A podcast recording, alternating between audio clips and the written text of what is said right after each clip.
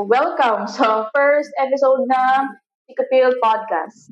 Um, since first ever nating podcast, so siguro maganda rin muna ipakalala muna natin yung ating channel in general um, way. O baka may lahat din natin ang ating layunin sa paggawa nito.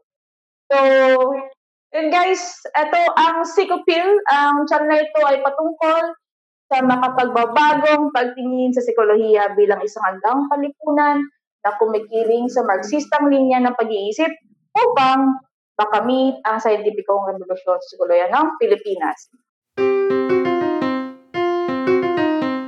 Bukod dun sa channel natin, eh, siguro maganda rin pakalalanan natin yung mga ating sarili sa mga tagapakinig natin, no? Um, sige, sino gusto ko muna, guys? Sige, ako na lang. So, hi. Ako si John Arvin. Okay, you may call me Arvs, Arvin, whatever. Yan. And kinoconsider ko sarili ko bilang isang theorista or theoretician. Uh, and for many of you, I assume na, na unfamiliar kayo pagdating sa sa ano yun. And basically, ang ginagawa ko sa practice ko is that I criticize and also ako ay Uh, basically, gumagalaw sa sa field ng theory work. Okay? Iyon. So, sige, ako na siguro yung ano, no? Ako na yung susunod.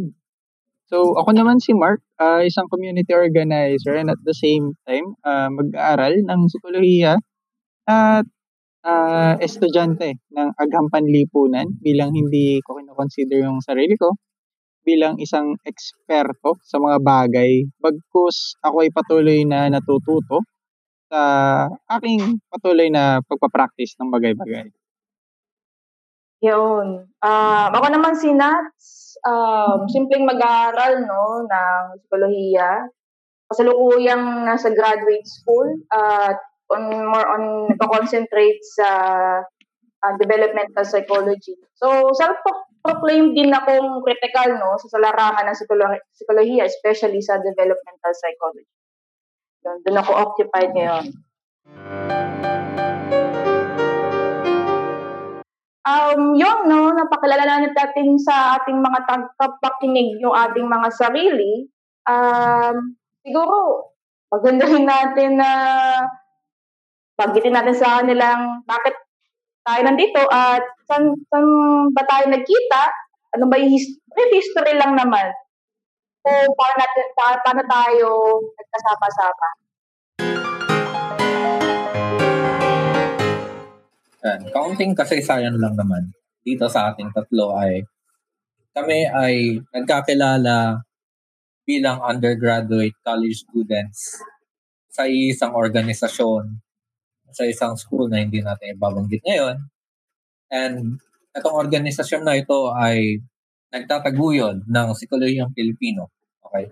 And basically, kung anong ginagawa namin ngayon, we are trying to bring forward, ilatag, knowledge, understanding, and yung progress pa namin dalhin dito sa pampublikong diskurso uh, through the means of this channel. Yeah. Yan. So ano lang din, no? Dagdag lang din na itong, ano, itong sinusubukan naming simulan ay hindi pa siya established or hindi pa talaga siya kilala. And we're trying to lay the groundwork para uh, mas magkaroon ng malawak na pag-uusap tungkol dito sa bagay na to na palagay namin ay isang sobrang halagang parte ng development ng psikolohiya dito sa atin sa Pilipinas. So, yun, no, nabanggit nila yung brief history, bakit kami ngayon magkakasama. At uh, nagagalak kami ding um, i-share sa inyo yung aming um, uh, plano no, at um, kritisismo doon sa nangyayaring psikolohiya sa Pilipinas. And uh, nabanggit din kanina na sa introduction, no, kinikilala natin ang psikolohiya bilang isang agham na dinimiting makamit ang scientific revolusyon. Ngayon, tatalakayin natin, ano nga ba ang ibig sabihin ng scientific revolution? Bukod dito ay may papaliwanag ang gamit nito upang masuri ang lumalaganap na sikolohiya sa Pilipinas. Ngayon, sa podcast na ito, uh, kanina din nabanggit, sentro ang konsepto ng revolusyon sa ating proyekto. So, ano nga ba um, mapasok sa konsepto ng revolusyon na ito? No? So, nakikita namin ito sa dalawang konteksto. Una, yung scientific revolution ayon kay Thomas Kuhn at ang revolution ayon sa Marxistang pananaw. Basically, ang gusto namin iparating dito is that ang ang dalawang konteksto na to, yung kay scientific revolution and Marxist perspective, ay magka ito yung Uh, ginagamit namin sa kasalukuyang bilang pundasyon sa proyekto ng scientific psychology, uh, revolutionary scientific psychology, and to explain short uh, shortly yung yung idea ni Thomas Kuhn ng scientific revolution, as some of you may be wondering, ay yung notion na ang scientific progress ay hindi siya nagaganap sa pamamagitan ng accumulation ng data accum- or accumulation ng mga researches, ganyan. Okay? And this is a common uh, perception na ang science nagpa-progress siya through this accumulation of these little things. And maaaring may maidagdag yun, pero what it fails to consider, or rather yung nakita ni Thomas Kuhn, ay ang science nagkakaroon siya ng stages or nagkakaroon siya ng tinatawag niyang scientific revolutions upang ito ay magkaroon ng major progression. Okay? And ito yung scientific revolution mula sa kasalukuyang idea ng paradigm, ng scientific paradigm sa isang field. You are trying to address its problems or yung tinatawag na mga anomalya, anomalies, mga problems na hindi na itatakel ng current paradigms, okay? Current paradigm, in this case, meaning ano ba yung mga scientific tools, ano ba yung understanding ng mga scientific method, ano ba yung mga, mga preconceptions about certain topics sa, sa at a given field. So those are what constitutes crisis. And kapag nagkaroon ng crisis sa isang field, kinakailangan ng tinatawag na paradigm shift, kung saan binobuo or rather ang pagpalit ng paradigm sa, panib- sa mas panibagong paradigm na mas ma-address ang mga problema na meron dito sa isang field. And doon naman papasok yung revolutionary phase, revolution phase, kung saan napapalitan ang mga previous paradigm, yung mga idea natin kung paano dapat mag-research, idea natin kung ano yung scientific, ano yung ano yung uh, considered na common sense or rather ano yung considered na facts within this body of field. Kasi there are those things na what we came to know as scientific to be proven wrong. And yun yung na-address ng, ng idea na kailangan ng revolusyon sa idea natin, sa paradigms natin ng science. What we hold, what we know as scientific before, were true because of mga panibagong ideas, panibagong findings na meron tayo sa science. And yun yung hindi na-address ng idea na lahat ng scientific progress, lahat ng scientific research ay pantay-pantay, ay paunti-unting na-accumulate and doon lang nag-improve yung science. And later on, makikita natin exactly how this works sa larangan ng psychology. In particular, sa kasaysayan natin dito sa Pilipinas, in Filipino psychology. So, ang gusto kasi nating um, i-emphasize dito na uh, particularly, particularly no, sa larangan ng psikolohiya ay dumadaan sa proseso ng pagdami ng anomalies no, na tinatawag. So ito yung mga gusto nating ma-address, but we cannot do that kung hindi natin titignan ng maigi, susuyuin, kung ano nga ba yung nagiging reason kung bakit yung dumadami itong anomaly sa to at paano magresponde ang mga, let's say, um, professionals sa psikolohiya, mga eksperto sa psikolohiya. Ayun, bukod doon sa kay Kuhn, kay Kuhn, no, yung kanyang scientific revolution that talagang uh, briefly and um, magandang na-discuss ng simple ni um, Darwin, eh, may paliwanag din natin ano ba ibig sabihin natin ng um, pagsama ng Marxistang um, pananaw dito sa konsepto ng revolusyon na ito. Ayun, so sa usapin naman no ng uh, Marxistang pananaw na gusto nga nating ipalaganap no sa so, usapan ng psikolohiya, uh, kailangan muna natin siguro tingnan kung ano muna, una, unang-una, ano yung kondisyon ng lipunan no na ginagalawan ng isang disiplina. So for example, ano yung kondisyon na ginagalawan ng psikolohiya dito sa Pilipinas? Uh, yung mga tao ba dito ay namumuhay ba ng malaya? O yung mga tao ba dito ay namumuhay na sila ay inaalipin? So, uh, magiging kasama no, sa suri ng uh, Marxismo, yung unang-una, kondisyon talaga. And at the same time, dyan din papasok yung pagtingin sa isang bagay bilang hindi siya nasa isang constant state ng ng katahimikan o ng comfort, bagkus kailangan natin maintindihan na ang mga bagay ay gumagalaw based on mga contradiction. So, ano ba tong mga contradiction?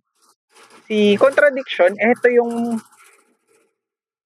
ito yung mga bagay no, na uh, nagdudulot na pag-usad ng isang bagay.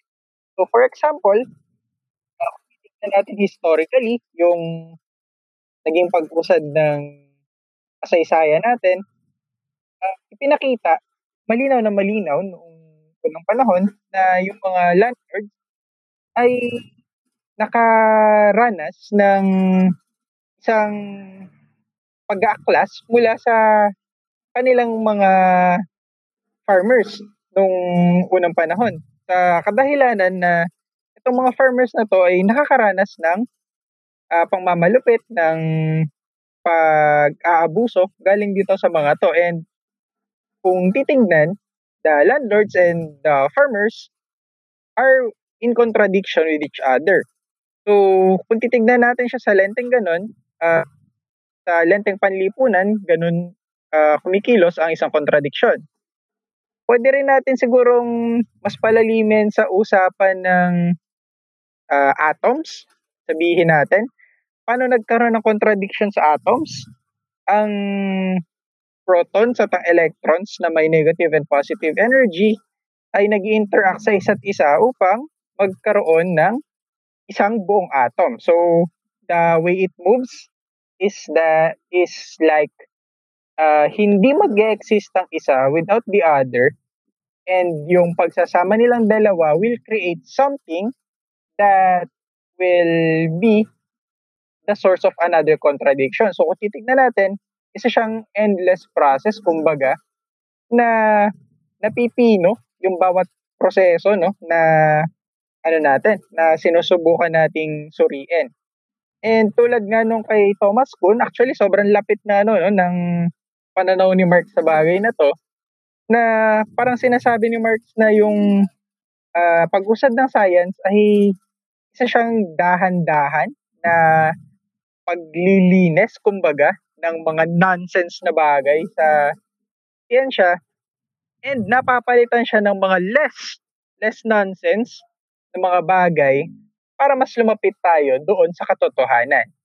Yun yung ikalawang punto, and yung ikatlong pin- punto na maganda nating tignan ay kung sino nga ba yung nakikinabang doon sa agham na sinusubukan nating uh, aralin o sinusubukan nating ipalaganap.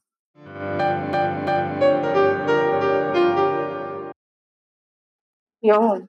So, siguro naiisip ko doon sa paliwanag ni Mark is yung uh, particular ako sa um, kasaysayan ng psikolohiya sa Pilipinas, no, nung nangyari na, I think, uh, nag-start ito ng nineteen sixties to nineteen seventies na kung saan nakakaramdam na yung mga um, ibang tao sa psikolohiya na masyadong pag-idolize sa pangkaluraning um, metodo, no, teorya, na kung saan nakikita nila na nagkakaroon ng pagkukulang sa understanding sa ano nga ba ang um, um, psikolohiya ng mga Pilipino, o ano nga ba nangyayari sa um, sa mga tao hinilira sa Pilipinas, no? So um, parang really ano nga eh um, may lapit talaga doon sa paliwanag ni Kuhn na kung saan ito ay, um, at siyempre doon sa paliwanag ni Mark kanina, about dun sa pagpasok ng Marxistang pananaw dito, na nagbabago siya dahil uh, may mga bagay na hindi na, na isasagot nung kasalukuyang mainstream na practice o um, larangan sa psikolohiya, yung pag-aaral nito, no? So, ganun ko siya nakikita ngayon, no? Particularly sa psikolohiya. Para bigyan natin ng mas konkretong halimbawa, uh, makikita natin sa kasaysayan ng psikolohiyang Pilipino, okay? Of course, ang psikolohiyang Pilipino, as some of you may know, ay may kasasa- kasaysayan ng uh, bilang, well, let's say, produkto in part ng Uh, as a response in part sa kolonyalismo yeah. ng mga Amerikano dito sa Pilipinas. And the way psychology worked noon is that ito ay mapanghusga in such a way that is oriented sa understanding at sa values ng mga American colonizers. And dito papasok yung usapin na yung sa tanong ni Mark kanina, sino bang nakikinabang? To give a more concrete example, uh, halimbawa na yung I Q test.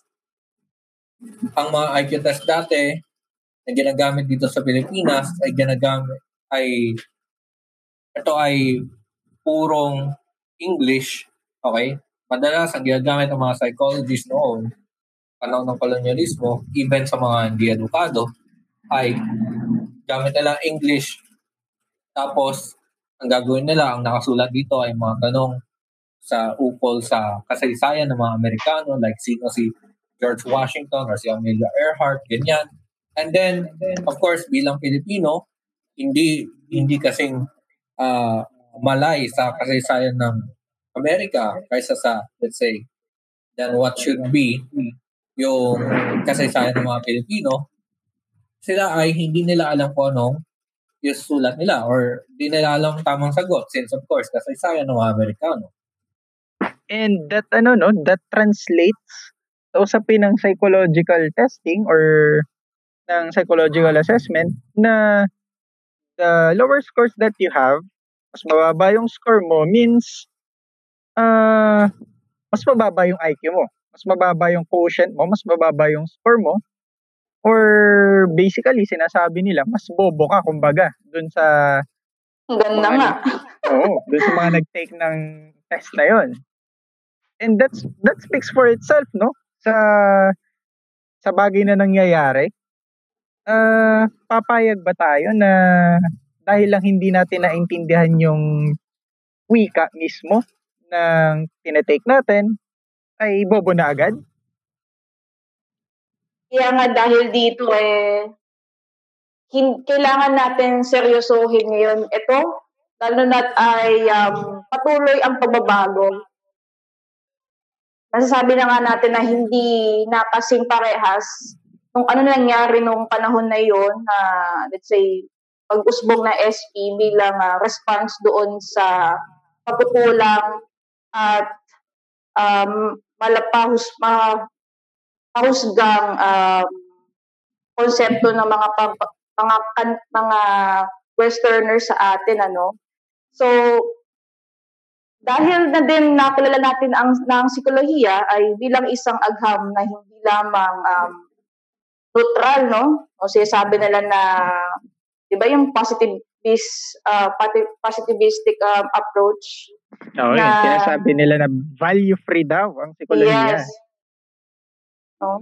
Na nag-i-aim daw for um, objective daw, no? Na wala ditong um, pantay, kumbaga, ano kayo eh, walang sino mas angat. Pero nakikita naman natin eh, sino ba yung um, mas mas lamang dito eh, no? For example, yung researchers, di ba? Isa ito sa mga kinwestiyon ng mga um, ng mga nangunguna sa S P noon, no? Ang ang pagtingin, ang paggawa lamang ng um, research ay sa interest lamang na researchers at pagtingin na mas ang kakaangat ang researchers kaysa sa mga um, subjects nito. Which, in fact, na dapat kung talagang um, yun nga, yung tanong mo kanina, Mark, eh, sino ba nakikinabang eh? Kung dapat, kung, syempre, malinaw na malinaw na meron tayong um, stand dito na kailangan, gusto natin makinabang talaga is yung mga tao itself, no? So, yung mga, let's say, pinag-aaralan natin. So, kailangan, uh-uh.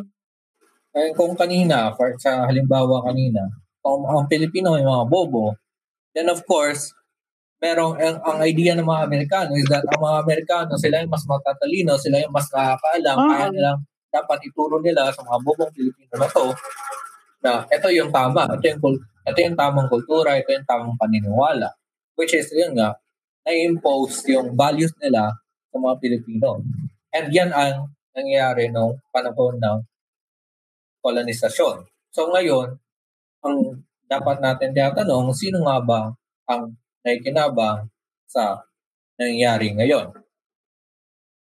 Yun na nga. And it's not just yung yung kung anong interest ng researchers kasi kasi yan ay ay nakaka yan ay naepektuhan. Of course, ano yung interest ng mga tao or rather ng mga institusyon na nag, nagbibigay ng ng funding sa mga ganitong researchers, ano yung mga agenda, for example, ng mga ganitong institutions. And also, kung ano yung namamayaning uh, ideological na sistema sa kasalukuyang pina, kinakatayuan or, or tinatayuan ng mga researchers. Okay. And for the most part, uh, ito ay kadalasang hindi exactly conscious ang mga tao even amongst sa mga researchers. Ayan. Yes, isang ano rin siguro, no? Isang naging, sabihin natin siguro, development nung pagkakaroon din ng kaalaman sa psikolohiyang Pilipino dito sa Pilipinas ay mas kahit pa paano naging conscious yung mga naging researcher sa atin. Unlike sa uh, mga findings from the West, particularly sa Amerika, na sinasabi nga nila, no, na karamihan ng mga nalalaman natin sa psychology sa panahon ngayon ay nagmula nga doon sa mga college students sa kanilang bansa na gine-generalize para dun sa lahat and batay nga din dun sa pagpasok ng ideas nila dito sa kolonisasyon na ginagawa nila. Uh, kinasabi, parang pinapalabas nito na ang standard or yung parang mga normal kumbaga ay yung nasa lahi lang nila and yung mga nasa college na yon, which we know kahit sa bansa nila, ay ito yung, syempre, mga elite, ito yung mga mayayaman, ito yung mga makapangyarihan na tao sa kanilang bansa. Dahil hindi lang din naman lahat sa kanila ay may kakayahan, no, na pumasok sa college. So, it speaks for the discipline itself then. Uh, kung sino ba talaga yung pinagsisilbihan nito? And ano yung naging response dito nung mga Filipino psychologists din sa ating bansa? So, ah, naalala ko ulit yung sinabi ni Jimenez. Jimenez, you know, na, syempre, uh, kung sino yung nagpo-pondo doon sa research, ay siya talaga yung makikinabang. No?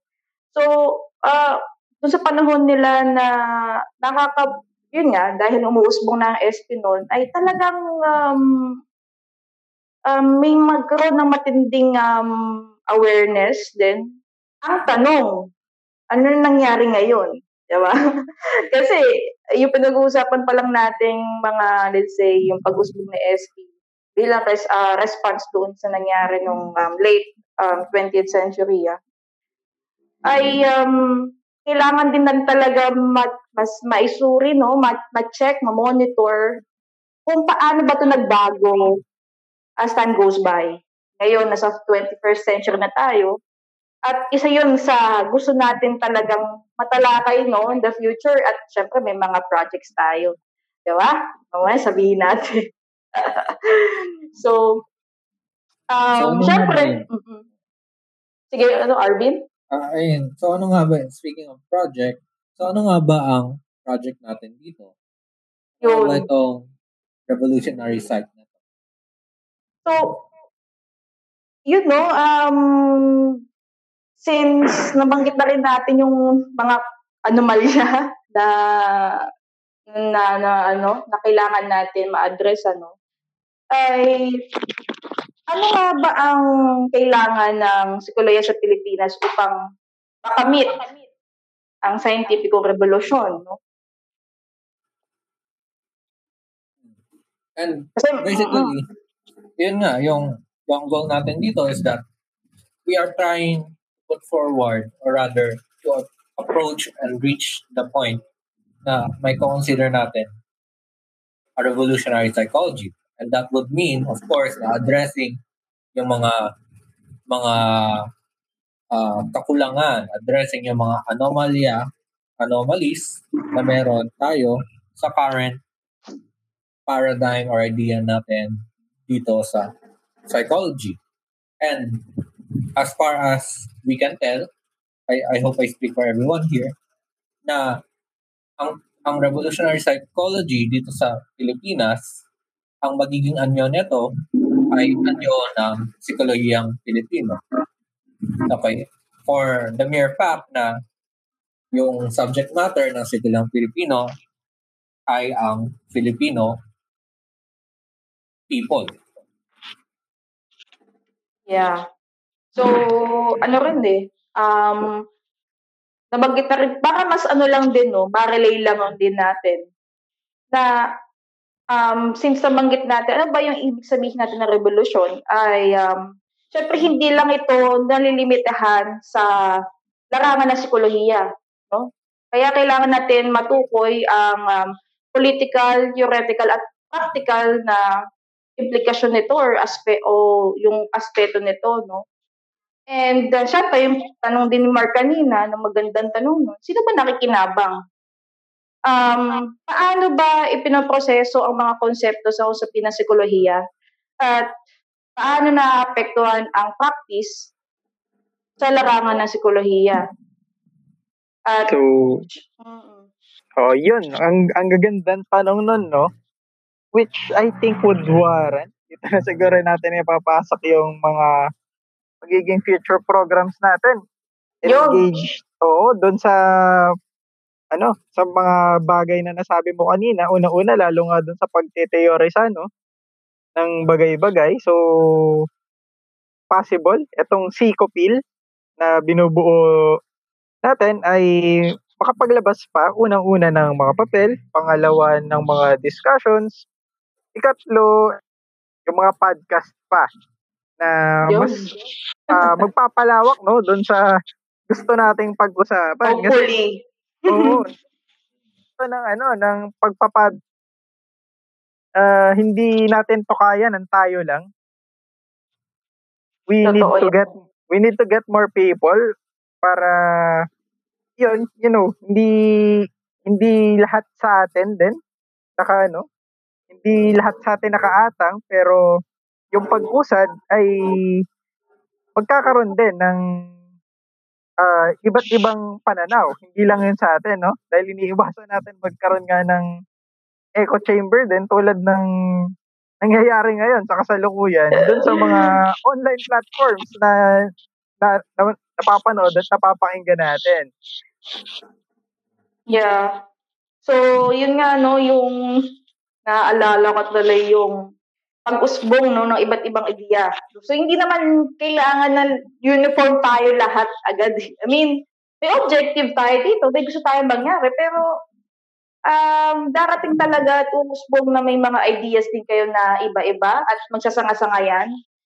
Um, kasi yun yung nakita yung posible na maka-address dun sa kasalukuyang anomalya, di ba?